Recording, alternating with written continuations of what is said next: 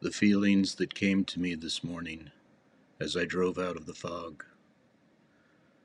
Memories and the vestiges of memories that constitute pieces of my life still within me, yet drifting away, fading in and fading out. Dear, sweet, dreadful life. The fog so settled around my neighborhood so insistent and persistent and intransigent.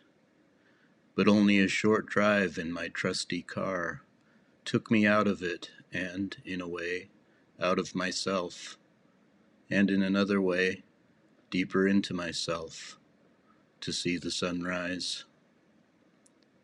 The air at the top of Hills West, brisk, just brisk enough to be bracing and blessedly, not another soul around, just me wearing a hat and playing the part of poet to myself.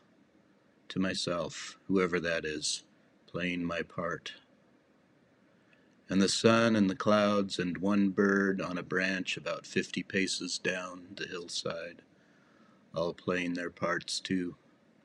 In this early morning of Mardi Gras, a holiday I don't mind observing with my own parade and mask within my own mind, only sharing it with you, my secret friend, dear reader.